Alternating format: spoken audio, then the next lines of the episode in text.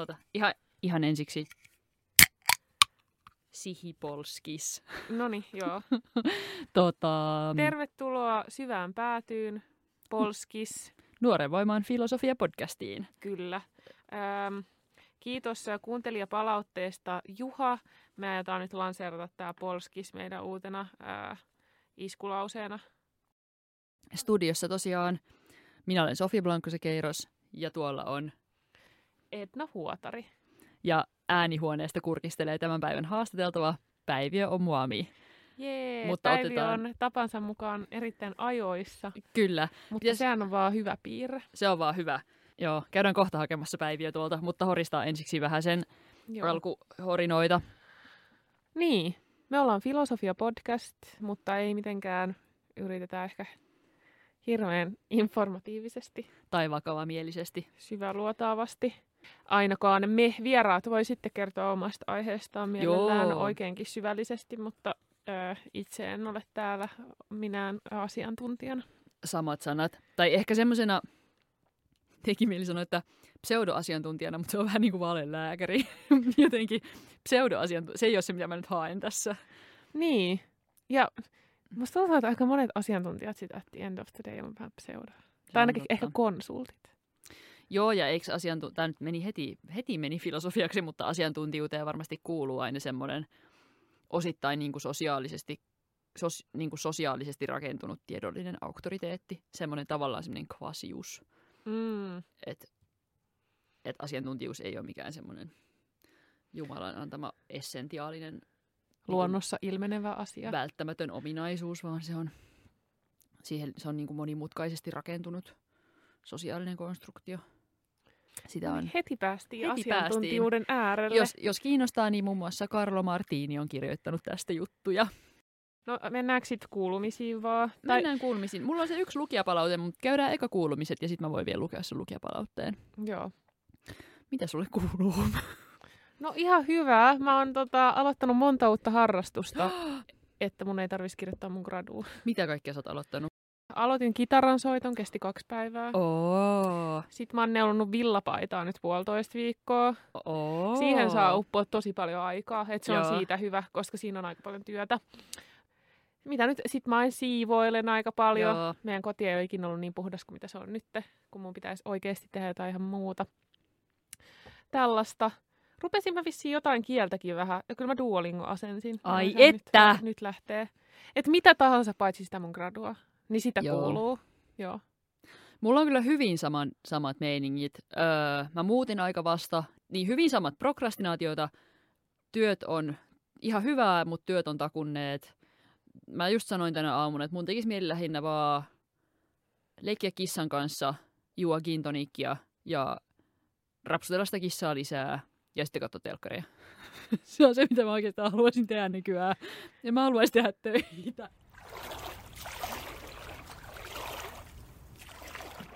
Eli Mm, joo. tänään meillä on vieraana Päiviö. Päiviö kertoo graduaiheestaan. kyllä, Eli mennään rodun filosofiaan. kyllä, ja se on tämän päivän teema.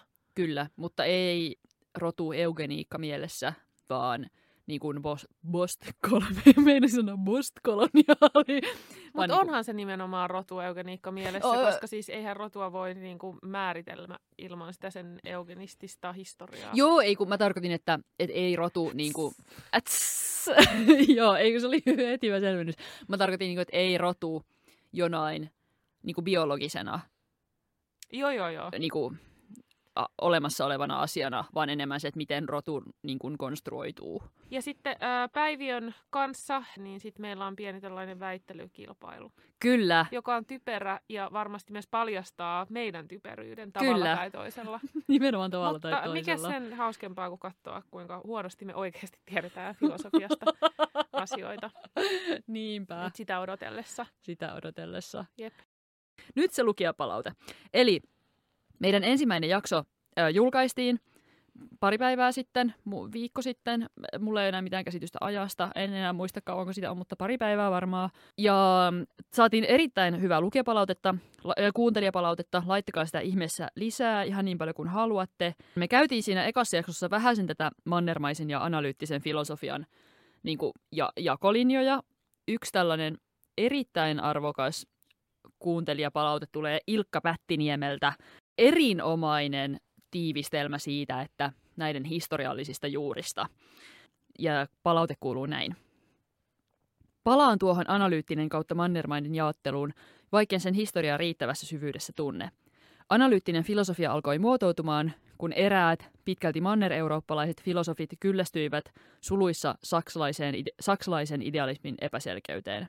Eli saksalaisen on sulussa.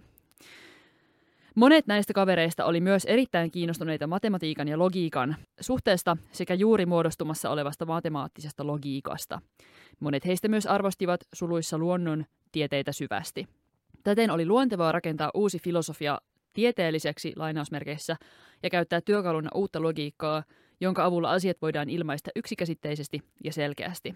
Tästä lähti syntymään analyyttinen filosofia ja Yhdysvalloissa pragmatismi. Mutta matematiikan ja logiikan painotus ei ollut yksin tämän väen heiniä. Muun muassa Husserl oli erittäin kiinnostunut matematiikasta ja yrittikin pitkään rakentaa matematiikan filosofiansa fenomenologiselle pohjalle. Mutta fenomenologit YMS eivät käsittääkseni olleet, olleet kiinnostuneita universaalin kielen rakentamisesta. Tämä lienee alkupäässä suurin ero. Ja toi on aivan erinomainen tiivistelmä mun mielestä. Ja, ja niin kuin, että et tuossa on monta asiaa, mitkä mä tavallaan tiesin, mutta mitkä, mitä en olisi noin niin kuin, ytimekkäästi osannut tiivistää. Eli kiitos Ilkka, tämä oli kullan arvoinen, kullan arvoinen selvennys. Niin, me vähän esiteltiin sua, mutta ei mitenkään hirveästi. Haluaisitko vielä omiin sanoin kertoa, että kuka olet ja mitä teet? No, Päiviö, Maurice on muami. Mä käytän nyt mun koko nimi. Hyvä. Mä oon siirtynyt tällaisen. Mä haaveilen, että... Maurice se- on kyllä silleen, mäkin käyttäisin, jos se olisi mun niin, toinen nimi. niin, Nimenomaan. Mä, mä, mä käytän sitä. Ää, kuka mä oon? No, mä oon nyt jälleen taas pelkästään puhtaasti opiskelija, filosofia-opiskelija sieltä Helsingin yliopistosta, valtiotieteellinen tiedekunta. Ja siellä, siellä nyt kirjoittelen aika pitkälti vaan gradua tämän vuoden ja koitan valmistua tässä tähän valtion tsemppaamaan tavoiteaikaan, mikä olla seitsemän vuotta vai mikä se on. Mutta vähän tälleen lähin, löysin filosofian silleen vähän myöhemmin elämässä, tai en lähtenyt mitenkään suoraan lukiosta minnekään yliopistoon, että kyllä siinä kymmenen vuoden gappi tuli, mutta lähdin sinne ja löysin siellä nyt sitten aika lailla pienen paussien jälkeen niin itseni tällaisesta kriittisesti rotuun suhtautuvan filosofiasuuntauksen uumenista ja, ja koitan sinne kairautua vähän pidemmälle ja syvemmälle koko ajan pikkuhiljaa ja katsoa, että mihin se johtaa mua. Haluaisitko vielä kertoa, tai mua kiinnostaisi kuulla, että miksi sä alun perin halusit alkaa tehdä filosofiaa? Mikä filosofiassa veti puoleensa? No niin, eh, tämähän on, tää, niinku, tää on vähän kauhea kysymys, ehkä hieman epäreilukin, mutta Me ollaan kysytty tää muilta. niin, se, se, se, ei, ei, ei sille, en mä tarkoita sitä pahalla, mutta se on kauhean, niin kuin, että joillekinhan tämä on tosi helppoa. Mä oikein niin kuin tiedän, että Joo, se on öö, mulla saattaa olla jopa niinkin, se saattaa olla niinkin nolo tietyllä tavalla, jos nyt pistää, pitää tällaisia mitenkään hävetä, mutta muu tuli, me, muu tuli sellainen tilanne elämässä, että muuttui elämä muutenkin ja meillä oli tulossa lapsi ja sitten mä mietin, että no mä olin valokuvannut jonkun aikaa, opiskellutkin sitä ja mä mietin sitä, että no, että onko tämä nyt se, mitä mä haluan tehdä tässä loppuelämäni ja, ja tulin siihen tulokseen, että en ja, ja sitten olin joitain vuosia aikaisemmin katsonut tämän jonkun näistä Zizek-dokumenteista. Ja jostain syystä silloin niin kuin inspiroidu Mhm. mm-hmm. siitä, että tässä on niin kuin ihan mielenkiintoisella tavalla niin kuin kelaillaan tällaisia yhteiskunnan asioita vähän jotenkin niin kuin sellaisesta näkökulmasta ja ehkä vähän syvemmältä kuin mitä tyypillisesti ja pysähdytti mm-hmm. jotenkin mielenkiintoisella tavalla. Ei niin, että ettäkö se olisi ollut mitenkään ihan suunnattoman merkityksellistä, mutta siitä varmaan jäi joku se ajatus, että, että sit mä, kun mä mietin, että no mitä mä lähden tekemään, mä haluan lähteä opiskelemaan, mitä mä hakisin opiskelemaan, siinä oli varmaan jotain sosiologiaa, kaikki tällaisia, mitä mä mietin, psykaa, mitä mä mietin kanssa niin kuin tovin. Mm. Mutta sitten filosofiasta muodostui jotenkin sellainen, niin kuin, että mikä siinä kiehto, varsinkin sitten kun sen aloitti ja selvisi siitä kauheasta ekasta vuodesta, niin, niin, niin sitten se, että täällä voi tavallaan oikeastaan niin kuin perehtyä mihin vaan. Mm. Ja se on niin kuin tosi mielenkiintoista, että, että filosofia ei kauheasti rajoita sun, sun tekemistä sellaisella niin kuin kauhean merkittävällä tavalla. Jep. Et, et mun mielestä se vielä, että toki meilläkin voi erikoistua niin, että sä rajaat itse aika kapealle al- alueelle, mutta siltikään, niin kuin, että susta ei tarvi välttämättä tulla mitään sellaista ihan niin kuin, ö, tietyn tiilen hakkaajaa. Että sä voit, mm. sä, sä voit niin kuin, vähän niin kuin dablailla ja dublailla siellä ja täällä. Ja se on mua niin kuin kiehtunut hirveästi. Mm. Ja se on niin sellainen, että mikä tekee tuosta mielenkiintoista, että, että myös voi haastaa itseään ajattelijana ja, ja, ja tekijänä aina vaan uudestaan ja löytää taas uusia juttuja, mitä voi tehdä. Ja myöskin ehkä sen kautta, mihin on sitten niin alkanut erikoistumaan. Jep. Mä tavallaan kompastuin filosofiaan, mutta se on se syy, miksi mä oon jäänyt sinne ja se varmaan selvisi mulle silloin, kun mä aloin sitä niin kuin, mm. tälle opiskelee. Filosofia on vähän niin kuin tiedättekö valokuvasta. Kaikki voi sanoa, että mä oon valokuvaaja. Ei sun tarvitse mitään kouluja käydä. Mm. Periaatteessa kuka vaan voi sanoa, että Mä oon filosofi. Jep. Kuten Marja Nurdin esimerkiksi. No niin, esimerkiksi. Ja, ja, ja sitten se, se niinku tavallaan, mitä meillekin saattaa herkästi sanoa joidenkin toimesta, sit kun sä tulet opiskelemaan, että te ette voi kutsua itsenne filosofeiksi, tai tämä oli ehkä vähän sellainen vanha eetos, mikä siellä mm. eli. Mutta et, et mulle filosofiaopiskelu on kyllä, varsinkin tässä nykyajassa, voi, jos tälleen laveasti voi sanoa, niin on kyllä tosi arvokasta, ja se, se, mm. se antaa kyllä paljon. Joo. Enemmän kuin se ottaa. Mä ymmärrän, miksi te olisi just hirveä kysymys, jos se vastaus on sisekdokkari. niin, niin kyllä, tai siis tavallaan, ja se on, se on niin kuin, ja mä oon puhunut tästä nyt mm. Zisekistä, tai niin kuin, että mä, mä oon puhunut siitä nyt muutama tyypin kanssa, jotka, jotka on kans jossain vaiheessa seurannut Zisekkiä vähän enemmän, niin kuin, että siitä tuli vaan se meidän niin kuin pop-filosofi tälle mm. ajalle. Mutta siellä oli tosi paljon hyviä juttuja mun mielestä. Se oli tosi paljon hyviä juttuja. On, on, on. Mutta se on ehkä kompastunut sellaisia asioihin, mitkä ei enää niin että sitten jos susta tulee vähän niin kuin saa edgy boy vaan, Jep. niin se ei välttämättä kiehdo mua se pelkkä edgyily, edgyilymisen niin kuin takia. Et, et, kai siellä niin kuin on, kai hänkin niin kuin asemoi itsensä sillä. Mä, mä en halua olla mitenkään epäreilu, koska mä en ole kauheasti seurannut viimeiseen mm. kahteen kolmeen vuoteen enää hänen edesottamuksia, mutta kai hän niin kuin asemoitte sai niin kuin valmiit, se positio, missä ollaan valmiit käymään tai diskurssia ja keskustelemaan, joo, joo. mutta et, niin kuin, et, et, tavallaan kiinnostaako ne aiheet enää? Niin, niin Ei, se... ja siis ne on todella sille yleismaailmallisia tai sellaisia, niin kuin, että mä en usko, että silloin enää siitä välttämättä hirveästi pitää filosofista sanottavaa, vaan että silloin vaan sanottavaa jotain, koska se on sisek. Takaisin päiviöön. Kyllä. Takaisin rodun filosofiaan. Mikä sun gradun tutkimusaihe on? Gradun otsikko on uh, Is there anything good about whiteness? Ai vitsi. Ja alaotsikko taisi olla tämä Philosophical Inquiry into the relationship between the concept of race and power. Ai että. Jo, jota, mutta siis, siis uh, gradu käsittelee rodun käsitettä ja sen suhdetta valtaan. Et se, se on lähtenyt liikkeelle siitä, että kun ei oikeastaan, niin kuin tekin tiedätte, ei tätä ei nää, ei nää tule missään meidän opetuksissa niin kuin käsitellyksi millään tavalla. Ja tämä on niin ollut vähän tällaista itsenäistä opiskelua ja yksinäistä etsiskelyä ja hakenut inspistä sieltä täältä, mutta sitten että, niin kuin, että aika nopeasti, kun alkoi mennä siihen varsinkin tällaiseen niin kuin Black Studies-maailmaan, mikä Amerikassa on aika niin kuin silleen, niin kuin varteutettu on mun mielestä ihan filosofia haara. Siitä voi nyt olla sitten eri, ehkä sitä ei kannata määritellä pelkästään, pelkästään filosofiaksi, mutta et, et sitten sellaisten niin kuin tekstiä ja, ja seminaarien ja, ja, ja kaikkien puheenvuorojen kautta, niin aika nopeasti alkoi niin kuin, tulee se teema, että kun puhutaan niin kuin rodusta, me puhutaan vallasta ja me ei voida niin kuin, puhua tavallaan niistä mitenkään erillään. Ja mua niin kuin, alkoi sitten se kiehtoa niin kuin tietysti, että, että miten, kun mua lähtökohtaisesti on nämä yhteiskunnalliset asiat ja eritoten nämä vallan kysymykset on kiehtonut ihan alusta asti. Ja, ja mä taisinkin sanoa jollekin tuttavalle, kun joka kysyi, että miten, mikä mua niin kiinnostaa yliopistossa, niin mä taisin sanoa silloin ennen kuin mä aloitin, että no mua kiinnostaa se, että miten niin kuin valta toimii. Mitä valta on ja, ja miten se toimii. Mm. Ja sitten tämä niin kuin rotu on, niin kuin, kun se, se jotenkin tuli sellaiseksi, että ne on niin, niin kuin naimisissa keskenään, jos näin voi sanoa, niin, niin sitten mä halusin niin kuin paneutua tähän enemmän. Se, mitä mä nyt halusin lähteä tekemään, oli, oli niin kuin sen valkoisuuden kautta, mikä, mikä mm. sitten aika aika harvoin loppupeleissä. No rodun filosofiaakaan, sitä, sitä tehdään enemmän enemmän. Ehkä sellaisissa piireissä, mitkä määritellään klassisesti filosofiaksi, niin se ei kauhean yleinen aihe edelleenkään ole. Että ei siihen kuitenkaan niin kuin ihan huikeasti törmää silleen.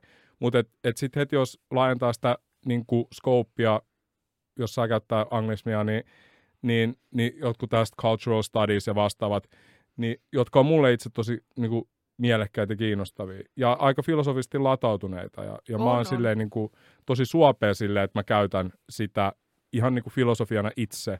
Niin sieltä alkaa heti tietysti löytyy paljon enemmän ö, tekstiä ja, ja niin kuin pitkä historia tälle tekemiselle. Mulla oli vähän sama kokemus mun jossain graduaineistoissa, että siitä niin kuin whiteness-käsity, kun mulla on puhtaus on osana sitä mun Joo. gradua ja miten se muodostuu, niin, niin aika heikosti löytyi semmoista trad-filosofista tekstiä. Mm. Et sit tosi, mutta sitten sekin on, ja ne oli julkaistu jostain sosiologia ja muilta laitoksilta, mutta ei ne sitten ollut mun mielestä mitään muuta kuin filosofiaa, että sekin on niin jotenkin veteen piirretty viiva. Mutta sitten se on musta jännä huomata, että miten ne on ne niinku tietyt aiheet, mitkä aina jotenkin vähän putoo sieltä pois, että mitkä ei olekaan sitten yhtäkkiä enää filosofisia. Ja sitten sun pitääkin mennä johonkin sosiologian tai sukupuolen tutkimuksen tai jollekin muulle laitokselle, että sä löydät niitä. Ni, ja sitten se kuitenkin se sisältö on mun mielestä ihan yhtä filosofista kuin kaikki muukin. Niin siinä on ehkä joku tämmöinen kaava huomattavissa tai toistuvuus. Joo, ihan ehdottomasti. Jep.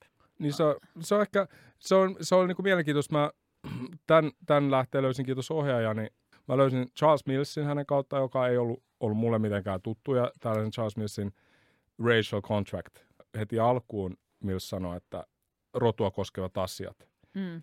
on täysin sivutettu niin kuin poliittisessa ja moraalifilosofiassa. Niitä ei, se, se on ollut se asia, mikä kautta historia on ollut jo sellainen, että, no, että, että ei me vaan niin kuin, tämä on niin relevantti asia. Ja, ja e- se tietysti popsattelee siellä täällä, mutta jos me mietitään sitä, että miten mekin lähdetään niin kuin opiskelemaan niin kaiken näköistä oikeudenmukaisuutta ja, ja oikeutusta ja moraalia ja etiikkaa muutenkin, niin ei, ei teillä popsahtele siellä mitkään niin kuin rotuun liittyvät kysymykset te- niin kuin millään tavalla esiin. Ja, ja se, se on jo, niin kuin mikä tekee siitä vähän vaikeaa, että sä et löydä ehkä siitä lähteistöstä, mitä käytetään yleisesti, ja se on se helpoin tapa tehdä filosofiaa mm. myös akateemisessa ympäristössä, varsinkin opiskelijana, että kun ne sun verkostot on aika pienet alkuvaiheessa varsinkin, ja se saattaa koostua ihmisistä, jotka on vaan siis omalla laitoksella, niin, niin jos siellä ei ole ketään, kuka on kiinnostunut näistä jutuista, jolle ei ole sellaista niin kuin, keinoa niin kuin avartaa sitä sun niin kuin palettia siinä.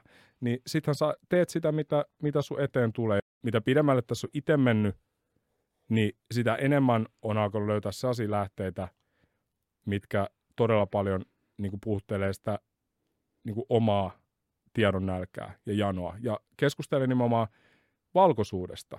Ja sitä kyllä tehdään myös täällä. Mä oon nyt käynyt tuossa tein siellä Serenin puolella, joka on tämä Joo. tutkimusyksikkö siellä, tai taitaa olla tämä ruotsinkielinen valtsikka, Mm. niin, niin siellä, siellä on, on kyllä tosi mielenkiintoisia tyyppejä.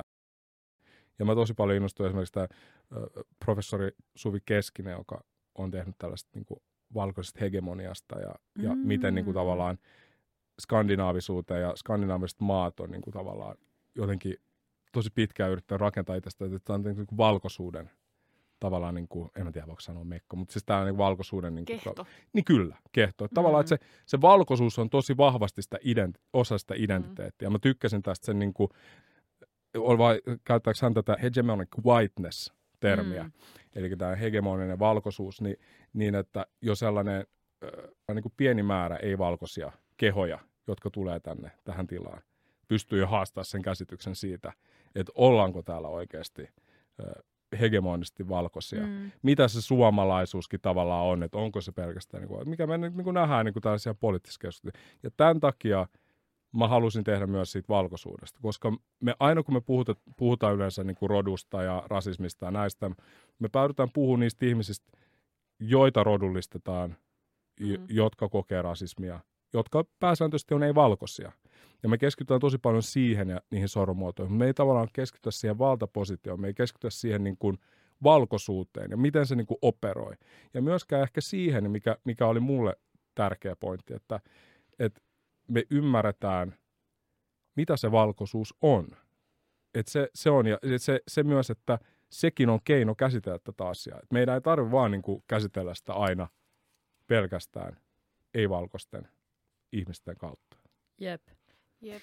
Joo, siis joo, tuli mieleen, kun sä sanoit, että, että filosofiassa ei, ollut, ei olla käsitelty, niin kuin, että, tai että filosofiassa rotu on ohitettu ihan kokonaan. Mulla jotenkin heti alkoi semmoinen niin kuin va- klassikkofilosofien osoitekirja niin kuin pyöriä päässä.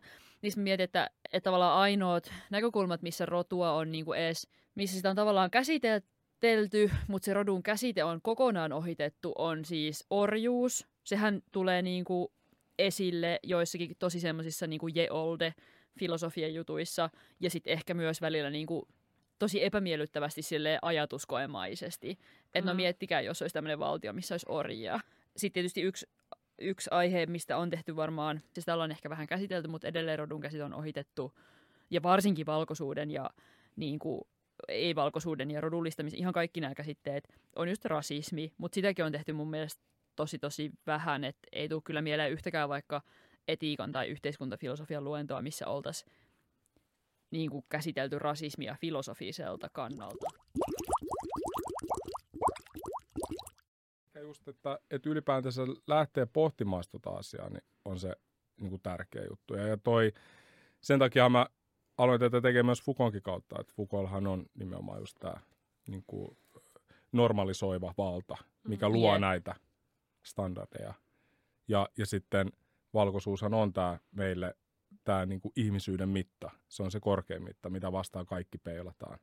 Ja, ja sitten siitä lähdetään asteittain vajoamaan sinne, missä, missä ollaan kaukasimpana tästä ihmisyydestä. Ja, ja sen, takia, sen takia se myös mua kiehtoo, että et, et vaikka sitä harvoin tulla ajatelleeksi, niin, niin se on sellainen ö, poliittinen ja eettinen kysymys ja tällainen sosiaalinen kysymys, että, että se alkaa koskettaa aika laajoja asioita loppupeleissä. Se avaa sellaisia niin kuin väyliä kysyä, että minkä varaa joku modernismi nojaa. Onko Jep. se kolonialismin varassa, niin kuin monet väittää tällaista niin kuin kiinnostavat kirjoittajat. Tai valistus. Että, nimenomaan, että, että, että, niin kuin, että tämähän, tämähän se, niin kuin, että me päästään aika syvälle näissä kysymyksissä. Sen takia mä niin kuin, mä tavallaan en ihmettele, tää, nämä on marginalisoituneita ihmisiä on, jotka on tehnyt näitä filosofisesti tosi paljon. Nyt mua on kiinnostanut tosi paljon niin kuin Sylvia Winters ja, ja uh, Horton Spillers. Et niin kuin, on tosi pitkät historiat ja Stuart Hallit ja kaikki vastaavat, jotka on niin käsitellyt näitä asioita tosi pitkään nimenomaan. Ja näillä on pitkät perinteet, mutta et ne ei tavallaan – ne on siitä aina marginalisoitu pois. Se on vähän sama kuin mitä on käynyt esimerkiksi tällaiselle ö, mustalle afroamerikkalaiselle feminismille. Koska mm. nythän se päivän kuuma peruna tässä on muutaman vuoden ajan ollut tämä intersektionaalisuus, joka on kuitenkin alkanut näyttäytyä tää sillä, että ihan kuin ö, Sanna Marin, että Go olisi keksinyt tämän nopeasti tuolla jossain sukupuolitutkimuksen laitoksen läbissä. Ja tämä on nyt tällainen niin päivän innovaatio höpinä, mutta Joo. että että intersektionaalisuus on tosi pitkät perinteet ja, ja se on niin kuin tosi merkittävä suuntaus. Ja, ja että et, et me harvoin kuullaan ö, niitä nimiä, niin kuin Patricia Hill Collins ja, ja sitten tota, nyt mä Kimberly Crenshaw ja mm. kaikki vasta. Kimberly Crenshaw on koko ajan koinannut tämän termin. Intersektionaalisuus. Intersek- joo, ja, ja Patricia Hill Collinsilla oli tämä ehkä vähän vetävämpi termi, on tämä tämä on tämä Matrix of Oppression. On joo, tämä, mitä... Kyllä. Matrix of Oppression. Joo, joo, kyllä. Matrix of Oppression. Ja, ja meillä on aika pitkälle jäänyt niin kuin pimentoon nimenomaan tällaisten niin kuin vähemmistöön niin kuin esiin tuomat filosofiset ja poliittiset kysymykset, mitkä ei ole päässyt ehkä niihin parasvaloihin, mitä mun mielestä niillä olisi pitänyt suoda ja monien muidenkin mielestä olisi pitänyt suoda. Et, et jostain syystä nämä niin kuin tällaiset ö, filosofiset suuntaukset niin ei ole rantautunut mitenkään kauhean vahvasti tähän meidän niin kuin, akateemiseen maailmaan sillä lailla, että me voitaisiin jotenkin ajatella, että no, että vaikka mua ei välttämättä kiinnostaisi nämä jutut, niin me ainakin oltaisiin tietoisia, että nämä on niin kuin jotenkin olemassa olevia asioita, mitä voi, mihin voi perehtyä ja mitä voi tehdä.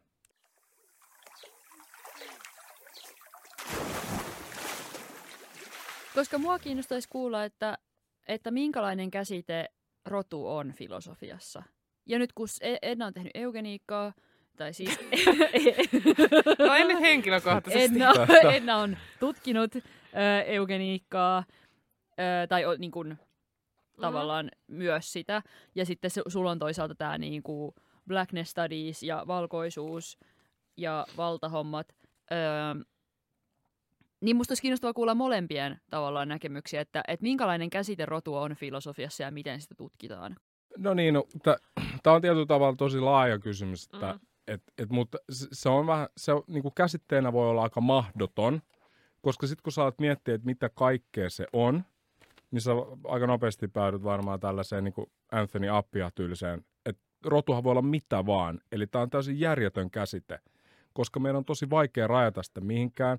Ja samaan aikaan me nyt tiedetään niin kuin myös, että, että eihän rodulle niin kuin suoranaisesti ole mitään biologisia perusteita. Me ollaan tiedetty tosi pitkään jo, Jep. että et, et, tämähän on tällainen niin, kuin niin sanottu sosiaalinen konstruktio, eikä, eikä mikään sellainen, että se ajatus ehkä, mikä on niin kuin sellaisessa yleisessä käsitysmaailmassa, että rotu on asia, mikä mukamassa jotenkin löydettiin tieteen keinoin maailmasta, että meillä on ollut ihmisiä ja sitten jotkut ihmiset keksi tutkii näitä muita ihmisiä sitten oliko se, hei, meitä oli tämä rotu täällä, että kappas.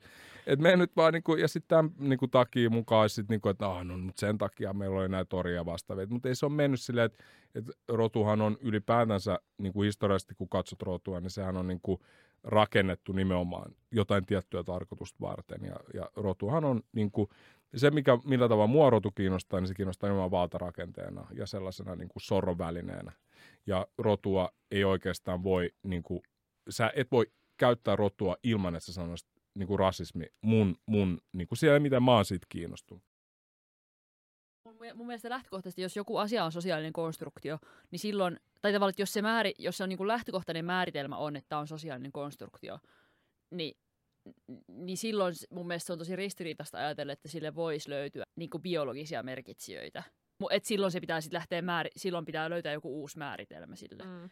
Niin mä, Et- ja ehkä mä kysyisin tuohon jatkoon, että mi- mikä se niin kuin merkitsee tavallaan, että, että vaikka me, jos me ajatellaan vaikka silleen, että ja tästä, jos on nyt eri, kiinnostunut niin kuin rodusta ja tieteestä, niin voin lämpimästi suositella Angela Sainin Superior-kirjaa. Mm. Siellä käsitellään paljon tästä niin kuin genetiikan tutkimusta nyt, että, että pyritään löytämään esimerkiksi, niin kuin, että, että meillä olisi joku geneetti, me, me löytäisiin jotain geenejä vaikka, mitkä osoittaa sen, että vaikka afrikkalaiset on vähän niin kuin hölmömpiä. Me yritetään löytää Mm. vaikka joku tämä fiksuusgeeni, että mikä selittää sen, että miksi, miksi vaikka niin kuin NS, eh, tai siis, että joillain on korkeampi älykkyysosamäärä, että se on jotenkin geneettisesti löydettävissä.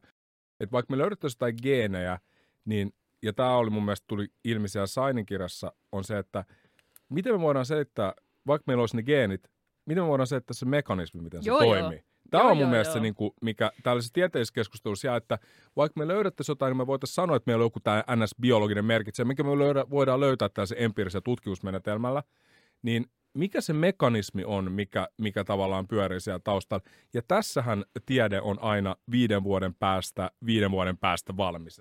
Tuli mieleen tuosta niinku, äh, rodun äh, ja ehkä lääketieteen yhteydestä on se, että jotenkin tuommoisten biomarkkereiden etsiminen on silleen, se on turhaa, koska rotu ei ole mikään biologinen tekijä, mutta sitten samaan aikaan me ei voida myöskään väittää, että lääketiede olisi jotenkin täysin päässyt eroon jostain sen rasistisista piirteistä. Joo. Et vaikka se rotu, sanotaan, että se ei ole biologinen ö, tekijä tai määrittäjä, niin sitten se on siirtynyt just näihin johonkin muihin aspekteihin, niin kuin vaikka johonkin genetiikkaan. Jep, joo. Niin- Sitten jotenkin rotua ei voi tuoda mukaan tähän biologiseen keskusteluun, niin joo, se pitää silmielen paikkansa, että, että rotu ei ole mikään biologinen fakta, mutta se on, sitä on pakko käydä sitä keskustelua edelleen, koska semmoinen medikaalinen rasismi on edelleen tosi vahvasti olemassa.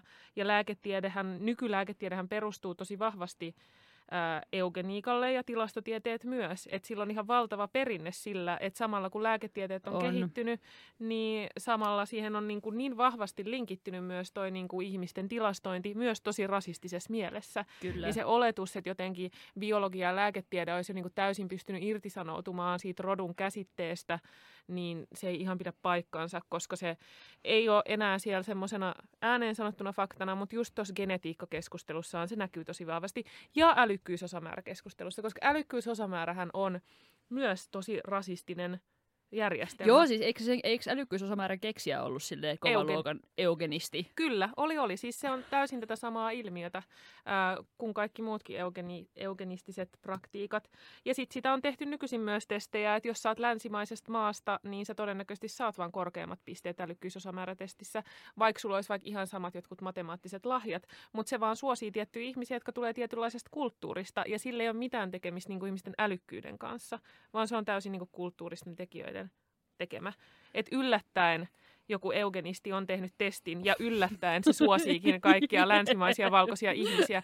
Kuka olisi voinut arvata?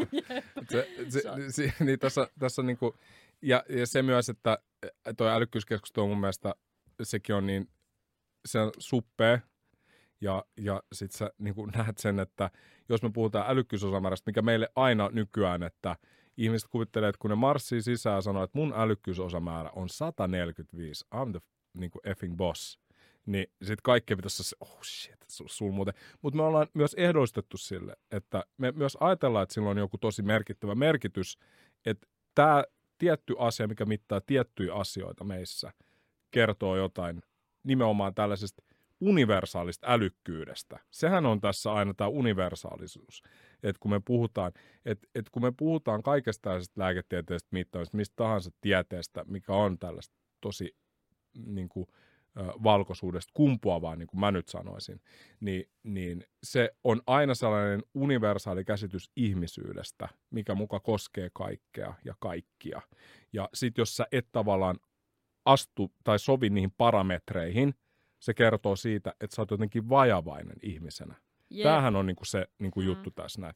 Ja myös se, että, niinku, että mitä Edna tässä just sanoi, että, että rotu on siitä vaikea, myös filosofisesti, että rotu ei nimenomaan ole ns. totta, mutta se on totta. Et, et, se on vähän niin kuin, että sä sanoisit, että no, että rodulla ei ole mitään biologisia perusteita, miksi me sitten käytetään tätä? Puips, pois mm-hmm. rotu että jos me ei sanota rotu enää ikinä, jos me ei puhuta siitä enää ikinä, niin kaikki all is well. Niin kuin rauha on maassa näin poispäin. Mutta sitten se ongelma olisi nimenomaan siinä, että no sit meiltä jää näkemättä ja huomaamatta tosi paljon asioita, mitkä on tällaisia soronsysteemeitä. Ja sitten me ajatellaan, että no se johtuu vaan muusta, että ehkä ne ei vaan yritä tarpeeksi. Ehkä ne vaan on jotenkin tollasia. Ehkä niissä on, mutta e, sitten me jää saa niin kuin ö, poliittisten suhteiden varaan rakentuva järjestelmä täysin pimentoon, missä sitten se rotu tavallaan myös toimii ja se, se, se operoi siellä. Tavallaan kaksi hyvää tällaista sitaattia. Nell Irving Painter on sanonut tällaisen, niin kuin, race is not a fact, race is an idea. Et rotu ei ole mikään fakta. Se on idea, mikä on vaatinut sen, että jotkut on rakentanut tänne ja sitä on lähty ylläpitämään. Rodul on biologinen mm. merkitys, mutta se on biologinen merkitys, koska me on annettu se sille se on tosi tärkeää muistaa just niin kuin sanoit tai vihjasit tuossa, että, että aina kun puhutaan sosiaalisista konstruktioista, tai jos sanotaan, että joku asia ei, on sosiaalinen konstruktio, niin se ei tarkoita, etteikö sillä olisi silti kausaalista voimaa.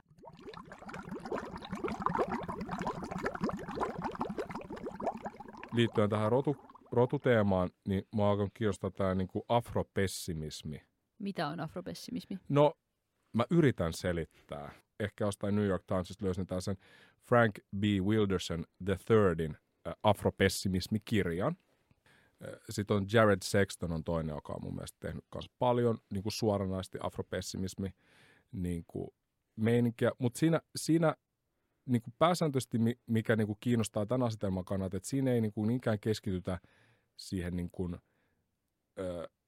että meillä on vaikka valkoiset ja mustat dikotomiaan, vaan että enemmän siihen, että, että meillä on niin kuin mustat ja ei-mustat. Ja sitten se valkoisuus on tavallaan se ihminen. Ja se mustaus on, niin kuin, ja nyt kun on black ja blackness, mä en tiedä miten tämä nyt toimii suomen kielessä, mutta sanotaan, että mustat ja mustuus vaikka. Täällä niin mustalla ihmisellä on nimenomaan se funktio, että sen funktio on toimia siinä niin kuin ei-ihmisenä. Että se on se niin kuin ihmisyyden negaatio tavallaan. Et, et se, se on se tarpeellinen, että me tarvitaan kuitenkin aina sellainen joku, mikä on, sit kun puhutaan siitä, että mitä on ihminen. Ja sitten sit tavallaan me alkaa tulessaan skaala siihen väliin. Ja tämä on, niinku, on ehkä se kaikista provosoivin niin kuin monille, koska sitten me tiedetään, että rasismihan ei koske pelkästään mustia ihmisiä tässä maailmassa, vaan Wilderson itse kirjoittaa siinä kirjassa, että tämä oli niin kuin akateemisympyröissä, hän on kohdannut kaikista eniten niin kuin kritiikkiä tästä, että kun hän on niin kuin tavallaan – to, aika, siis, ja todella provokatiivisesti käyttää, että niinku, niinku tällaisia, että muut rodut on ns. minor associates niin kuin valkoisten kanssa, ja sitten se mustus on tavallaan se, ja se ne puhuu aina siitä niin kuin anti-blacknessista, ja nimenomaan siitä, että se, se musta ihminen niin kuin tavallaan mielletään sellaisena, johon sä voit käyttää mielivaltaisesti väkivaltaa. Se on niin kuin sellainen ei-ihminen, jo, missä mis tavallaan sul, sul ei ole niin kuin tällaisia ihmismäisiä piirteitä enää, vaan se on tällainen niin kuin asia, joka voidaan uhrata. Niin, et se pointti siellä afropessimismissä, me ei voida tavallaan pelastaa tavallaan tätä järjestystä, missä me nyt eletään, mikä on, niin kuin että puhuttiin siitä, että, mitä, että modernismi on vaatinut sitä kolonialismia vastaavaa, niin että tätä järjestystä, miten tämä nyt pyörii, niin ei voida pelastaa mitenkään, koska sitten meillä ei ole mitään keinoa pelastaa sitä ns. mustaa anti-ihmistä sieltä ihmisyyteen. Että se tavallaan se valkoinen, kuka on se ihminen, vaatii aina sen vastakappaleen tavallaan sille omalle ihmisyydelleen. Täällä valkoisuutta on ei tarvitse ajatella pelkästään niin kuin, a, että meillä on valkoihoisia ihmisiä täällä, vaan että valkoisuus on nyt nimenomaan tämä niin kuin järjestelmä. Se on tämä rakenne. Ja tämä ei ole mm. mikään pelkästään niin kuin jenkkeihin. Totta kai se on jenkkikään kontekstista paljon enemmän käsin kosketeltavaa, mutta tämä on ihan universaali ilmiö kyllä. Mutta siis tota, mä näen ton sen, miksi toi on akateemisesti niin hot take, koska toihan on esimerkiksi intersektionaalisuuden kannalta vähän sille sitä niin kuin ristiriidassa sen kanssa, jossa se konteksti määrittää sen, että millä ää, niin kuin alistamisen muodolla on mm. eniten väliä missäkin kontekstissa. Mm. Ja mun mielestä Fanonkin puhuu esimerkiksi islamofobiasta ja siitä, että sekin on välillä niin kuin voimakkaampaa kuin tämmöinen anti, Mm. anti-blackness tai antimustuus, mutta en mä nyt yritä mitenkään kiistää, etteikö olisi tämmöistä universaalia anti-blacknessia, mutta se, että et se olisi niinku joka kontekstissa aina se, niin sehän on akateemisesti aika vaikea puolustaa just sen takia, että se riippuu niin paljon siitä kontekstista, että mikä on se piirre, minkä takia sua tietyissä konteksteissa niinku syrjitään. Joo, ja, ja toisaalta mulla tulisi ehkä mieleen, jos mä olisin nyt niinku, niinku, ö, afropessimismin puolustaja, niin sitten voisi sanoa ehkä jotain semmoista, että ne Ranskan niin kuin, ö, islamin vastaiset lait ja säädökset, toikin on vähän hot, ra, niin kuin, tavallaan raffi tapa sanoa se, mutta että, että se ran, ranskalainen islami tai ranskalainen muslimivastaisuus ö, on niin kuin tavallaan tapa viha, jo, jos mustuus, tai tässä, tässä tulee ehkä se ongelma, että nyt, että jos mustuus ymmärretään tosi laajana kategoriana. Öö, käytännössä siis silleen, että siihen sisältyy muutkin kuin, niin kuin, niin kuin afrikkalaistaustaiset tai ihmiset, joilla niin, tai vaikka, siis silleen, tai siis niin kuin, jos mustus ymmärretään semmoisena, että yle, y, niin kuin tavallaan mutta eikö se ollut erotettu niin kuin muista? Niin oli, oli sitä mä just niinku, mietin. Että et se Mut, on vaan se anti-blackness on se niinku niin. ultimaattinen Koska sitä mä tavallaan toiseus. mietin, että, että jos mä olisin niinku semmoinen kujalla, okei okay, sanotaan näin, jos mä olisin kujalla oleva afropessimismin puolustaja, niin mä sanoisin, että et, et se Ranskan, la, Ranskan niin kuin islamin muslimivastaisuus on vaan tapa harjoittaa tätä anti-blacknessia, Öö, mutta niin, ettei sanota, että me harjoitetaan anti-blacknessia. Että se on tapa öö, niin kuin, niin kuin verhota se anti-blackness uudelleen. Et, et siinä, et siinä muslimivastaisuudessa on kyse anti-blacknessista, mutta se vaan jotenkin on hyväksyttävämpää tai jotenkin poliittisesti hyödyllisempää sanoa, että, että ei kun me halutaan nyt, me kohdistetaan nämä toimet nyt muslimeihin ja islamiin. Mutta mut tässä tulee nimenomaan, että jos anti-blacknessissa erotellaan ne niin kuin, tavallaan eri ihmisryhmät, niin sittenhän tämä ei tavallaan päde tämä mun argumentti. No niin mä sanoisin, että se, se ei päde. Siinä tulee se erottelu, mikä tietysti, mikä sen afropessimismin pointti ei ole, että mikä intersektionaalisuudessakaan ei ole mun ymmärryksen mukaan kuitenkaan tarkoitus niin kuin mitenkään rankata niitä. Ei, mutta se on Et, niin se konteksti, millä niin kuin on väliä. Joo, joo, totta kai se kontekstilla on sinällään just merkitystä, mm. mutta et, niin kuin tässäkään ei pyritä siihen, että rankattaisiin ns. Äh, mitenkään, että mikä nyt on pahinta sortoa. Et enemmänkin kyse siitä, että et mikä, on, mikä on tavallaan sen ihmisyyden mittari ja mikä on tavallaan se niin kuin anti-ihmisyys. Siitä on niin kuin kyse. Ei pyritä niin kuin sanomaan, etteikö vaikka olisi merkityksellistä sortoa. Niin kuin vaikka tässä tapauksessa, että muslimeihin kohdistuva sorto ei, ei välttämättä niin kuin vaadi mitään anti-blacknessia siihen taustalle. Me voidaan, me nähdään myös se, että mm, naisia sorretaan ilman, että naiset on mustia. Tämähän on ihan niin kuin myös todella pätevä fakta. Mikä se ontologinen kysymys tässä, varsinkin tälle filosofiselle kannat, on se, että me ei voida myöskään ottaa sellaista, niin kuin, että, että me voitaisiin universaalisti fiksata vaikka naisten ongelmat tekemällä naiseudesta, tasa-arvosta, koska meillä on esimerkiksi olemassa mustia naisia. Ja tämähän on tämä niin Combahee River Collectivein tämä niin kuin tämä, että if the black woman would be free, then everybody would be free. Jos me fiksataan vaan vaikka valkoisen keskiluokkaan kuuluvien naisten ongelmat. Me ei voida pelkästään niitä fiksaamalla. Jos me saataisiin vaikka tämä asia fiksattua, me ei voida sanoa, että okei, okay, done, check.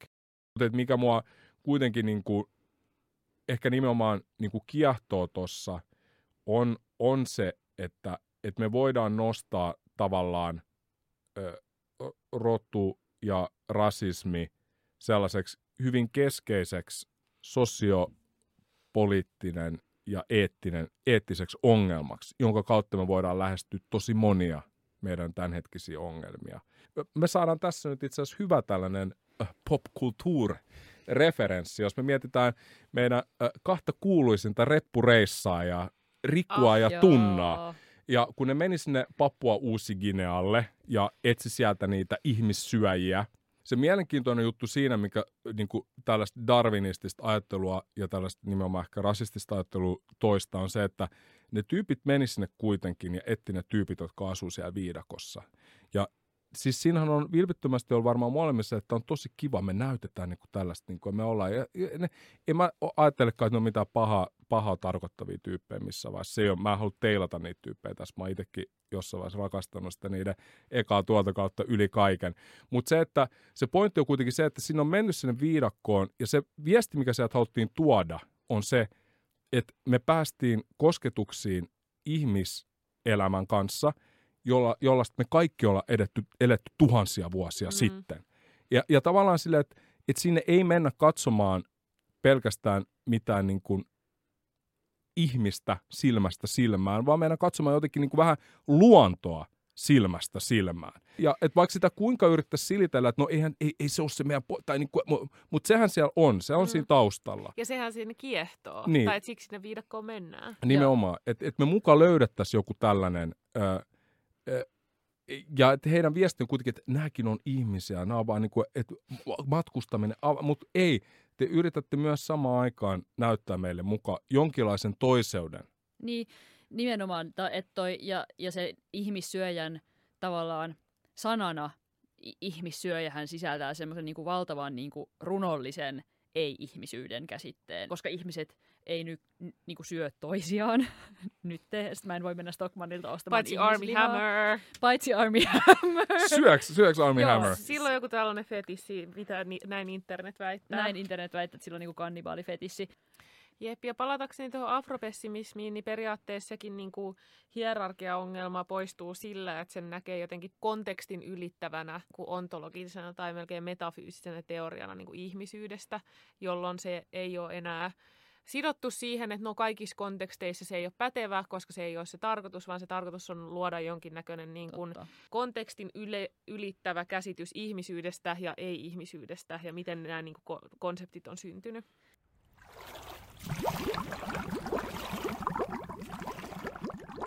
Tässäkin mun oma halu ja monien kirjoittajien halu, mikä liittyy tähän rotu- ja rasismiin, on se, että vaikka nämä lähtee liikkeelle täältä vähän niin kuin lofti spaces and places, on se, että mäkin haluan vaikuttaa silleen yhteiskuntaan. Mm. Mä haluan tehdä sellaisia asioita, joilla on merkitystä. Mä en halua jäädä tekemään asioita johonkin sellaiseen vähän pöllyseen koppiin tai johonkin saleihin, missä jotkut ihmiset ajattelevat, että ne onpa kiinnostavaa, vaan että niin kuin mä ajattelen, että tällä tekemisellä on oikeasti joku merkitys niin kuin ihmisten ja meidän yhteiskunnan kannalta. Ja se on varmaan, että mikä mua itseni ajatasi eteenpäin, vaikka kuinka kompastellen välillä, mutta silti, niin kuin, että, että nämä on siinä mielessä merkittäviä asioita.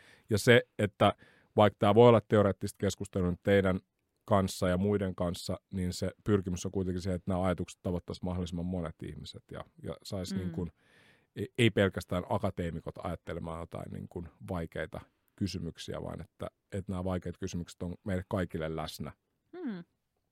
meidän arjessa ja ihmisenä olemisessa elämässä. Sitten se on just hyvä, että sä oot tullut tänne meidän supersuosittuun niin, koko kansan Hei. podcastiin, jota kuuntelee Hei. ainakin mun äiti.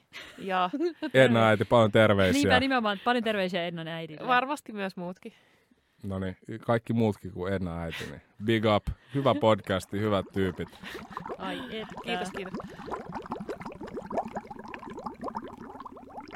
Seuraava segmentti on siis ähm, väittelykilpailu, koska filosofiassa filosofit on tunnettuja ö, väittelyn haluisuudestaan ja siitä, että Jep. pitää kilpailla. Tai siis ei oikeasti, mutta väittely on iso osa valitettavasti edelleen iso osa filosofiaa, mutta me ajateltiin nyt spinnata se näin hauskasti, että otetaan tämmöinen väittelykisa, jota Päiviö tuomaroi, mikäli vain haluat. Eli siinä minä ja Edna väitellään ka- siitä, että kumpi kahdesta eri asiasta on parempi. Ja tehdäänkö sille, että molemmilla on minuutti aikaa sanoa sanottavansa ja sen jälkeen Päiviö antaa tuomion.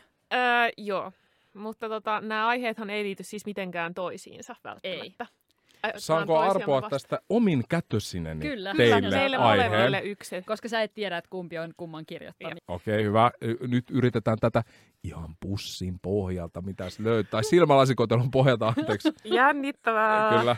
Nyt mä näin sen, mutta mä en nähnyt, että mitä, mitä siinä luki. Okei. Nyt siinä tuli Edna-aihe. No niin, Okei, katsotaan. katsotaan. Oh god. Mikä sulla on? Mulla on panoptikon. Ai että, mulla on omistusoikeus.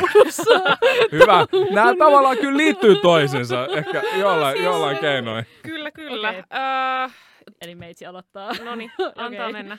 Öö, Sofia ja omistusoikeus vs. panoptikon. Voi Jeesus. Okei, okay, no niin. Siis, anteeksi, mutta onko tämä niinku vähän tämä niinku filosofinen freestyle niinku rap battle, mitä mä todistan tässä? on. Tästä tuli Tää- nyt miljoona kertaa jännittävämpää, kun sä Siis- sanoit. Niin. Siis tää, tää, on- tää, on niinku, tää on upeinta, mitä mä oon nähnyt vähän aikaa. Ja siis God. ihmiset, mä oon elänyt koronaeristyksessä nyt yli vuoden, joten tää on tavallaan low threshold, mutta tää on siitä todella upeata. Sofia, please uh, hit the beat, Okei. DJ, boom boom boom, ja nyt mennään. No niin, omistusoikeus. Öö, kaikki rakastaa omistaa asioita. Omistaminen on ihanaa, sitä ei tarvitse lainata keneltäkään. Öö, se on aina valmiina hyllyssä, kun se tarvitsee, tai kaapissa, tai jotain muuta. Öö, öö, päiviä vaan nauraa. Öö, 15 sekkaa on mennyt. John Locke kirjoitti jo omistusoikeudesta ja siitä, kuinka se on perustavanlaatuista ihmiselle. Ihminen, mun mielestä, ihminen ei voi elää hyvää elämää, ellei sitä ole oikeutta omistaa sille itselleen tarpeellisia asioita. Öö, ja omistusoikeus on paljon parempi kuin panoptikon, koska panoptikon on turha käsite, joka ei tarkoita mitään. toi, ei ollut, toi ei ollut hyvä Shots burn. Mä oon fired. pahoillani. Ja omistusoikeus. Öö, mä yritän keksiä jotain hauskaa esimerkkiä. Mä mieluummin omistaisin kaikki mulle. Ei vitsi, mä menen ihan pihalle. 9 sekuntia aikaa. Omistusoikeus. Öö, en pärjäisi ilman omistamista. Ja omistusoikeus ei tarvitse liittyä millään kapitalismiin. Ja minuutti meni nyt ohi. Todella, todella, mä ertoa tästä niinku puolen minuutin kohdalla tapahtuneesta Panopticon slanderista, mihin yhtäkkiä niinku lähti vaan silleen, että omistusoikeus on parempi kuin Panopticon, koska Panopticon ei tarkoita mitään. se oli kyllä heikko. Se oli heikko burn. Se oli Okei. kyllä kova ja korkealta, ilman hi- hirveästi substanssia, mutta Okei. äh, okay. no niin. Mä haluaisin kiistää tämän Sofian äh, omistusoikeuden äh, sillä, että kapitalismi ja omistusoikeus liittyy fundamentaalisesti kapitalismiin. Ja Panoptikon selittää meille tämän äh, yhteyden ja omistusoikeuden ongelmallisuuden sillä, että kun kulutusyhteiskunnassa vaan kulutetaan, niin samalla meitä isoveli valvoo, siellä meidän algoritmeja katsoo, mainoksia tunkee Instagramiin ja joka paikkaan. Ja tämän sen jatkuvan seurannan kautta, kun Panoptikonissa olisimme, niin meistä tulee vain öö, tämmöisiä, tai niin tämän Panoptikonin kautta me voidaan kritisoida tätä omistusoikeutta, koska sen kautta me ollaan vaan, ö, omistusoikeus tekee meistä vain pieniä seurattavia osasia. Ja tämä täytyy murtaa, koska kapitalismi on paha asia ja omistaminen, ö, sharing is caring, INE. Paljon mulla on vielä aikaa. Tasan minuutti meni nyt. Yes. Voi helvetti. Ah. Mä, mä, tykkä, mä, tykkäsin, mä, mä tykkäsin molemmista näistä. Okei, eli paras kolmesta voittaa Edna Veitaan rundin siinä Joo. tapauksessa. mutta, Se on mutta, aika selvää. O, o, osittain se johtui siitä, että, että Sofia joutui olemaan ensimmäinen. Jep, mulla oli Ä- minuutti aikaa kelailla, mitä mä sanon. Kyllä. Ja Sofia sai todella paljon bonuspisteitä tästä niinku vaan off the cuff panoptikon heitistä, mikä tuli vaan niinku mid-spitting ilman mitään muuta kuin, että I just wanna hate on this shit. Ja, ja, ja, ja tota, se oli tosi upeata. Edna tavallaan voitti tämän jo sillä, että Edna aloitti sillä, että kapitalismi inherently bad. Et niinku, se, se oli jo niinku silleen, että okei, match one. Et molemmilla oli niinku ihan kivoja pointteja. Mä dikkasin Sofian niinku, äh, tästä omistamisesta, että kaikki mahtu tavallaan hyllyyn tai onkin. Että nämä on tästä pienten asioiden omistamista. Että niinku Sofia on silleen kuitenkin ihmisen kannalla ja selkeästi tykkää Mm. kirjoista esimerkiksi, Joo, koska joo. Äh, nämä alitajunta toi, että Sofia omistaa myös selkeästi mun mielestä hyviä asioita, mitkä, Mm. mitkä puhuu, Oo. puhuu sen puolesta, että että ei ollut ihan mitään sellaista Donald Trump-omistamista Ei. vielä. Ja kun mä halusin sanoa jotain, että et, ethän sä lainaisi sun isoäitiäkään, mutta sitten mä olin toisaalta silleen, että en mä toisaalta myös omista mun isoäitiä. Tämä on hyvä, tämä on sopinut hyvin tähän. Tämän, Tämän päivän teema. tämän päivän kyllä, teema on hyvä. Voitko omistaa ihmisen? Totta. Round two. Mulla on Eiku, sun kirjoittama Machiavelli. Ei, mä sain just sen. Ei. Mulla on Jordan Peterson. Oi, oi, oi, oi, oi. Ei, ehkä, näin, ei kun- ehkä, ei ehkä tieteen Machiavelli, mutta saattaa olla aikamme charlatan par excellence, mutta joka tapauksessa. Öö, joo, siis tää on se yksi aihe.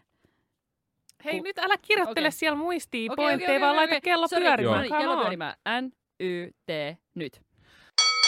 Ää, Machiavelli on parempi kuin Jordan Peterson, koska Machiavelli on poliittinen realisti.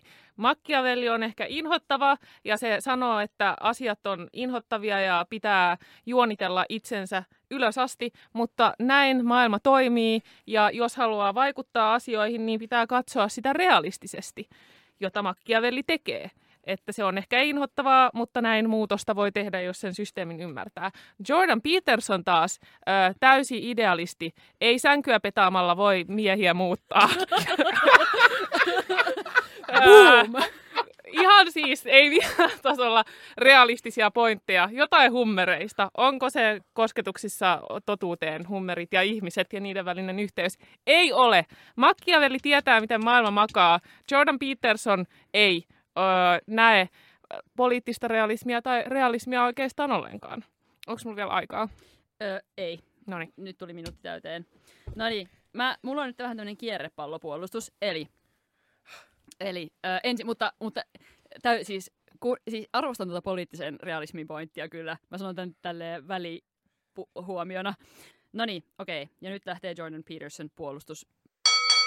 Eli Jordan Peterson on paljon parempi kuin Machiavelli, koska Machiavelli on, you know, some dead guy, ja se on vielä joku italialainen dead guy. Sen näkemykset ei päde enää nyky-Suomeen ollenkaan, nykyyhteiskuntaa ollenkaan. Machiavelli on niin, kuin niin vitun obtuse, anteeksi kiroilu, ettei mitään rajaa. Jordan Peterson sen sijaan, Jordan Peterson on kaikkea sitä, Jordan Peterson edustaa kaikkea pahaa ja kuvottavaa ihmisyydessä. Öö, se on misogyyni, se on, öö, maailman, se on niin kova lihansyöjä, että se sairastuu, se on varmaan rasisti öö, myös. Mutta tämä, koska Jordan Peterson on niin hirveä, niin se on osoittanut ihmisille sen, mikä on heissä pahinta itsessään. Ja Jordan Petersonin suosio näyttää, on näyttänyt meille sen, mitä kaikkea meidän tarvitsee muuttaa tässä yhteiskunnassa. Jäbät fanittaa, miehet ja naiset ja kaikki fanittaa tuolla äh, seksistiä, rasistia, lihansyöjää. Ja, se, ja tämä auttaa meitä tekemään muutosta maailmassa. Se, että me, Jordan Peterson on se, Peterson on se peili, jonka avulla me ollaan nyt nähty, miten hirveitä me ollaan. Ja se muutos on niin. No niin, nyt meni minuutti täyteen. Jösses! Once again. Yes, äh, yes. todella hyvä rundi. Sofia saattoi kanseloida itsensä tällä. en tiedä. Mä sanoin, että se oli joten, joten, joten niin kuin, äh, ennen kuin perustelen, niin Sofia voitti tämän. Joo, Jo, ihan joo. täällä- Mutta tota- myönnetään, tässä, myönnetään. tässä oli niinku hyvällä tavalla taas jälleen kerran recklessness. Mä, mä pidin tosi paljon Sofia tästä, että se lähestyy tätä nimenomaan tästä näkökulmasta, että äh, Jordan Peterson on jotenkin tällainen nimenomaan tällainen äh, äh, länsimaisen neoliberaalin kapitalistisen, järjestyksen todelliset kasvot. Niin kuin ne, ne, ne ihmiskasvot, jotka tämä järjestelmä nimenomaan ansaitsee. Ja mekin ansaitsemme ne sitä kautta. Mä, mä pidin tästä tosi paljon. Mutta, mutta Ednalla oli myös, mä jotenkin, mä, mä olin hieman yllättynyt tästä niin kuin, Italia shadeista, mikä tulee. Mä, mä jotenkin mä mietin, että mitä, what happened? Et, Ja et siis niinku, toi on vastoin kaikkea, mitä mä uskon Kyllä. filosofiassa. Totta kai Machiavelli on edelleen relevantti. mutta- mä, mä, tota, mä, ja Kateriina Markki on ihan paljasti meille viime semmassa, että hän osaa suomea, joten terve Kyllä, menoa seuraaville pikkujouluille tonne laitoksen kanssa. Siellä, siellä voi tulla muutamat ainakin vähän sellaista side glögin äärellä. Mutta, Okei, anteeksi kaikki italialaiset. mutta, Ö, Hetken huuma vei minut mennessään. Mutta, mutta, mutta sekin on, realismilla on kyllä paikkansa. Jos olisi halunnut boostata tätä Ednan, Ednan keissiä, niin olisi voinut kysyä, että minkä takia Machiavelli on taas se pop-jäbä. Ja, ja että minkä takia Machiavelli nousee Jordan Petersonin kanssa samaan aikaan, samaan historiahetkeen Totta, jälleen taas kerran. totta. Tämähän on aika mielenkiintoinen kysymys. Round three. Vikarundi nyt, tähän ratkee. öö, Sä voit antaa mulle taas semmoisen valkoisen. Siis ihan si- Freestyle-filosofia Suomen mestaruus. Ai Round one. Round one. Kovat panokset. Kyllä. Oh, no, Mut yes. kyllä Ota- tässä on selkeä etu aloittajalla. Niin on. Ei kun Ei kun lopettajalla. lopettajalla. Niin. Mm. No niin, eli Mutta- titti siitä. Okei, nyt mä käännän. Final, final round. Huh, Oh okei. God. Ja Sofiaan on nyt vuorossa. Ö, yllättäen Edna sai kotikenttää edun tässä sarjassa, koska Kyllä. aloittajalla aina hankalampaa. Kyllä. Mitäs tota, äh, mikä sul on? Banaali pahuus. Uu, ja tämähän menee todella hyvin tietämättömyyden. Tietämättömyyden verran. Ai että! Oi, oi, yes! oi, oi, oi. Siis, joo. Nyt on Flaming Hot Final Round. No niin. Tota, Ää. mutta on hyvä, koska nämäkin on molemmia tällaisia klassikkokäsitteitä. Kyllä. Kyllä, Tämä John Rawlsin ja toi äh, Hanna Arendtin. Kyllä. Ö, kuuntelijoille tiedoksi molemmat hieman douppaa Sofia vähän enemmän muistiinpanojen kanssa, mutta E, no mä, ei kun mä, joo se on nyt totta. ei pahasti. Molemmat hieman on dopannut tässä. Olen, olen, eli tuomari on tietoinen tästä, että Ennakin raapusti yhden rastin sinne ruutuun äsken. Mä sanoisin, että huomattavasti vähemmän kuin Sofia, mutta äh, Kyllä. Ajatellaan tätä niin kuin Norja hiihtomaajoukkoja, että kaikilla on astma ja sitten sitä... niin kuin, hei, mulla on oikeasti astma. niin, niin, mutta, mutta niin Joo, kuin, joo, joo. Kyllä. Silleen, että, Jos kaikki douppaa, se on reilu. Kyllä, Niinpä. hyvä. Okei, no Sitten niin. mennään. Eli banaali pahuus, äh, kuten sanottu, Hanna Arendtin äh, klassikkokäsite. Hanna Arendt, todella klassikko, erittäin kova filosofi. Ja mitä muuta voi tällainen niin kuin kova klassikkofilosofi tuottaa kuin täysin timanttisia, aikaa kestäviä käsitteitä. Niin kuin äh, äsken Päiviö sanoi, niin Machiavelli on ollut nousussa. Myös Hanna, Hanna Arendt on ollut nousussa nyt kirjamyyntien mukaan, mikä kertoo siitä, että Hanna Arendt ja, ja tämä niin kuin banaal, pahuuden banaalius on niin kuin erittäin ajankohtaisia käsitteitä. Nehän näkyy muun muassa sellaisissa asioissa niin kuin alustatalous, konsultti, öö, kieli, konsulttien käyttö. Kaikki tällaiset kapitalismin pahimmat tuotteet, jotka, öö, jotka niinku ruumiillistaa ja toisintaa niitä niinku hirveimpiä käytäntöjä ja käytänteitä öö, modernissa yhteiskunnassa, jotka niinku piilottaa, tekee siitä pahuudesta arkipäiväistä öö, aivan. Ja, te, ja, niin. ja se on vain uudenlainen muoto Eichmannista, joka vaan sanoo, että toteutin käskyjäni. Siis, onko konsultit nykyajan Aichman? Tota, mulla, mulla meni se minuutti neljä sekuntia sitten Wow, umpeen, niin mä en vastaa wow. tuohon kysymykseen enää. Natsikortti pelattu, here you go. Mä en ehtinyt edes, edes, edes sheimata tota tietämättömyyden verhoa. Että niin, ja siis täytyy sanoa, että he, ei, että siis mulla ei mit, mä oon sanaton. Mä, oli, Ei. nyt tultiin niin kovaa ja korkealta. Nyt tultiin kova, mutta hei, hei, sulla on tietämättömän verran, don't give up. Sulla on Joo, nyt, joo, no nyt niin. niinku, Eli, ja lähtee NYT nyt. Mä sanoisin, että ää, tässä Sofian vastauksessa oli selvää dogmaattisuutta. Hanna Arendtin status ei liity millään tavalla siihen, että banaali pahuus on ää, käyttökelpoinen termi. Ja onko se niin käyttökelpoinen? Koska joo, pahuutta on, mutta mitä sille voi tehdä? Eikö meidän pidä nousta sen pahuuden yläpuolelle ja katsoa ihmisyyttä ihmisyytenä, kaikkia meitä tasavertaisina, joka tää tapahtuu parhaiten tietämättömyyden verhon takaa. Siellä tämä arkinen pahuus on vain jotain pölyä jaloissa. Ja sieltä voidaan katsoa, että ihmisyys on tällainen ja mitä se olisi, jos me kaikki oltaisiin oikeasti tasa-arvoisia. Ja sillä noustaan näiden konsultti-Aichmanien yläpuolelle ja ää, luodaan ää, uusi hieno yhteiskunta, jossa Aarentin banaali pahuus on vain ikävä muisto menneisyydestä. Sulla on vielä viisi aikaa. Ää, aamen.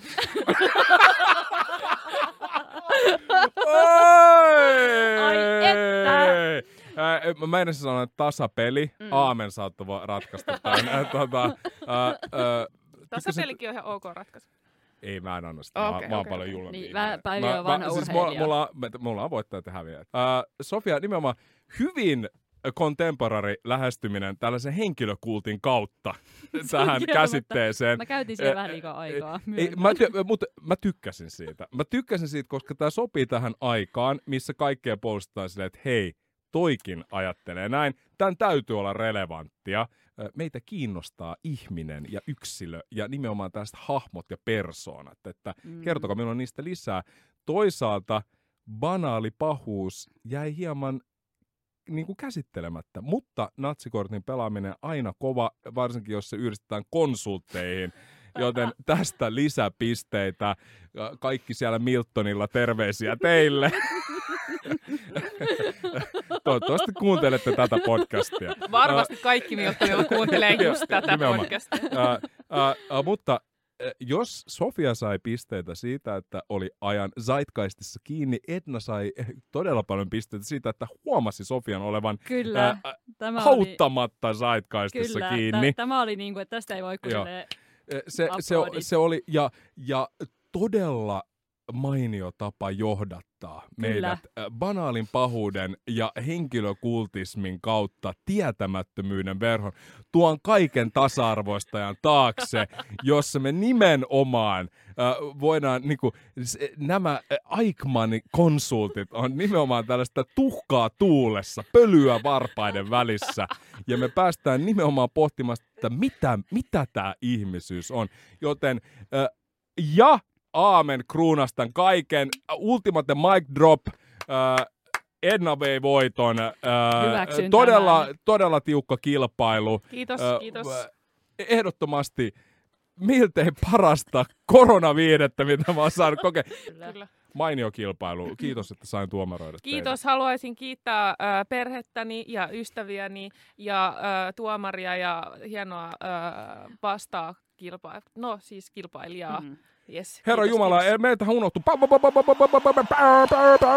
Edna Huotari, freestyle filosofia Suomen mestari 2020. Yeah, come on baby, come on baby.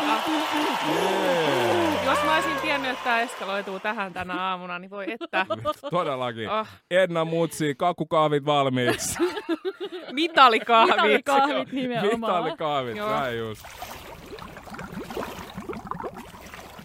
Sitten tota, varmaan viimeisen segmentin pariin, Kyllä. joka on meidän lempiasiat filosofiassa, tai ei välttämättä edes filosofiassa. Niin. Ö, mullahan ei siis ole varsinaisesti mitään niin kuin lempijuttua Mm. ö, filosofisesti, koska tällä viikolla mä oon lähinnä kaivannut ihmisiä ja urheilua, ö, en niinkään ehkä filosofiaa. Se yksi hieno asia tässä viikossa on ollut se, että meille tuli siis tosiaan kissa, mutta sillä on siis semmoinen, tavallaan se, mitä mä en odottanut, oli se, että tosiaan niin kuin mä sanoin Ennalle tuossa aikaisemmin, että kaikki mun omat eh, neuroosit on nyt siirtynyt siihen kissaan, ja mä vaan murehdin koko ajan, että onko se vielä hengissä. ja sillä siis on tällainen niin kuin vakava perussairaus, joka on tällä hetkellä oireeton, mutta jossain vaiheessa se ö, tulee kuolemaan tähän sairauteen. Mutta se ehkä lisää näitä mun neuroosia ainakin nyt alkuun. Mutta kaiken tämän seurauksena nyt se filosofinen asia on, että mä oon alkanut miettiä aika paljon hoivaa, koska se on myös filosofinen aihe, mistä on tehty filosofiaa, ja mä oon niinku miettinyt tosi paljon, koska hoivaaminen ei ole ikinä ollut tavallaan mun juttu, sillä että mä en ole niinku kokenut tarvetta hoivata. Mä toisaalta miettinyt, että siinä voi olla jotain sukupuolittunutta tavallaan sen perusteella, että kuinka valmis omaksumaan ilman minkäänlaista deliberatiivista keskustelua sellaisia hoiva- hoivaamiseen liittyviä vastuita. Niin, ja nyt mä tarkoitan sukupuolittunutta niin kuin taas siinä, että on jotenkin kasvanut siihen ajatukseen, että Mm. mun tehtävä on hoivata muita. Tästä on myös julkaistu musta aika tässä lähiaikoina paljon kirjallisuutta. Niin on, että niin on. Joku kyllä. The Ethics of Care ja bla bla Jep. bla. No kun, no kun tämä, just se, sit mitä mä luin ennen tätä, vähän tarkistin internetistä, on just tämä hoivan etiikka, missä, missä näitä niin kuin hoivaussuhteita pidetään tavallaan moraalisesti ensisijaisina ja hoi, hoivaussuhteet ihmisten välillä muodostaa ikään kuin moraalin pohjan. Nyt ehkä ymmärrän paljon paremmin, tai jotenkin näen, että mitä moraalista siihen hoivaamiseen liittyy. En mä, en, mä en ole ihan varma, onko mä samaa mieltä, mutta, on, mutta mä oon niinku reflektoinut tuota ajatusta nyt enemmän. Mutta sitä hoivaa mä oon niinku miettinyt paljon, että mitä hoivaaminen on, minkälaisia moraaliuttuja siihen liittyy, mitä se antaa kaikkia kenelle ja tällaista. Sitten se kissa on mielissään, kun Yes, sitä yes. hoivataan. Joo, tää oli mun juttu. Jälkikäteen katsottuna mä en niinku odottanut, että se tavallaan aiheuttaisi mussa kaikenlaisia murheita, mutta toisaalta en nyt ole mitään semmoisia. Sellaista se elämä on. Murheellista välillä. Tässä lempiasiat tältä viikolta. Elämä on murheellista. Ja, no niin, kiva. Päiviö, jotain yhtä tota, positiivista. siis musta tuntuu, että et mä oon vaan jossain, mä en osaa ikinä lausua tätä sanaa pro, prokrastinaatio, Prokrastinaatio, joo. prokrastinaatio olympialaisissa Joo. tällä hetkellä, Ai että, koska, samat. koska tai ainakin mä treenaan niihin tosi vahvasti, koska tota, niin, tänään mä olin, mikä tuntui erityisen julmalta, tänään kun olin kävelyllä, hyvä ystäväni kanssa päivällä, koska ajattelin, että no, että hyvä mennä kävele, kaunis silmä ja saa Mm. liikuntaa, niin, niin sain, sain tekstiviestin Helsingin sote-alueelta tai joltain, että hei, saatat kuulua rokotettaviin ihmisiin Saat sen rokotteen. ota selvää. Sitten mä, mä olin ihan, siis tiedättekö mitä käy yhtäkkiä, kun toivo palaa ihmiskehoon? En tiedä, se, se siis tä, Värit kirkastuu tästä, tästä voi, niin, kuin, niin että onko tämä jotain, sit jotain tällaista ö, köyhän miehen eudaimoniaa tai tällaista, mikä niin kuin, ei, ei varmasti ole, mutta, mutta jotenkin tällainen niin kuin täyttymys ja niin kuin sellainen palas, kunnes tein niin kuin siinä ohjeistettiin, että varmista vielä, kuulutko näihin ihmisiin. En kuulu. Mm. Joten eh, todella julmaa saada tämä viesti, jossa, ja, jossa vielä luki, että meidän tietojemme mukaan saatat kuulua rokotettaviin. Joka antaa kuitenkin tällaisen kipinän ihmiselle, että et, eh, kun puhuttiin tästä afropessimismistä, niin tämä ainakin voisi tällaisen pessimismin filosofia niin. sitoa, että, niin kuin, että suotta helvetti toivoa täällä yhtään mitään. Et silloinkin kun asiat alkaa näyttää valosammilta, kyllä ne tulee menemään päin persettä joka tapauksessa. Joten niin kuin, No niin. pitäytykää siinä, että vittu, karanteenivuosi numero dos. ehkä ne loppuu jossain vaiheessa, ehkä ei. You never know. Uh, on tää todella kummallista, mutta näinhän ne nyt lupaili hallituksen johdolla, että diskoon pääsee heinäkuussa sinne siis. Mikä se Ednan positiivinen? Joo, tämä on siis maailman pienin asia, mutta se toi mulle suunnattomasti iloa.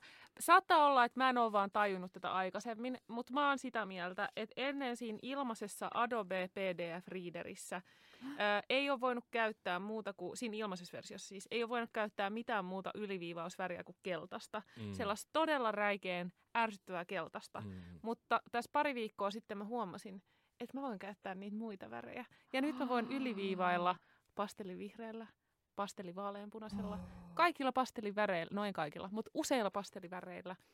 Ja se on tehnyt mun ää, lukemisesta ja yliviivauselämästä huomattavasti nautinnollisempaa. Sulla on siis PC oletettavasti. Joo. Joo, joo, joo. Ja kato, kun mäkin previews on, voinut, on ollut kaikki nämä sateenkaaren värit käytössä jo pitkän tovin pdf lukiessa. No hei, tosi kiva teille.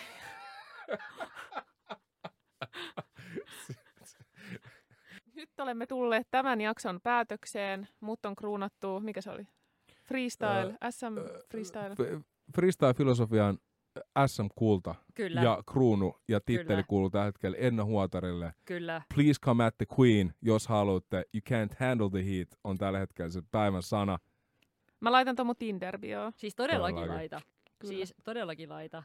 Joo. You come at the queen, you best not miss. Tämä on se juttu. Nimenomaan. Niinpä, juuri Wow. näin. Yes. Eli Kiitos kuuntelemisesta. tämä oli Nuoren voiman podcast Syvään päätyyn, missä puhutaan filosofiasta ja sen vierestä. Kyllä. Ja kiitos Päiviölle. Kiitos Päiviölle. Ihana, että olit täällä. kiitos teille molemmille. Tämä oli paljon kivuttomampaa kuin mitä mä ajattelin. Ja, ja mä myös ajattelin, että tämä tulee olemaan, koska te olette Mm. molemmat todella miellyttäviä, loistavia ja fiksuja, Mm. filmattia, filmattisia ihmisiä. Niin kiitos teille olet. molemmille. Kiitos. Kiitos. Kiitos itsellesi. Ja näillä näkymin seuraava jakso on tieteen filosofia-jakso. Kyllä. Kiitos. Hei. Polskis. thank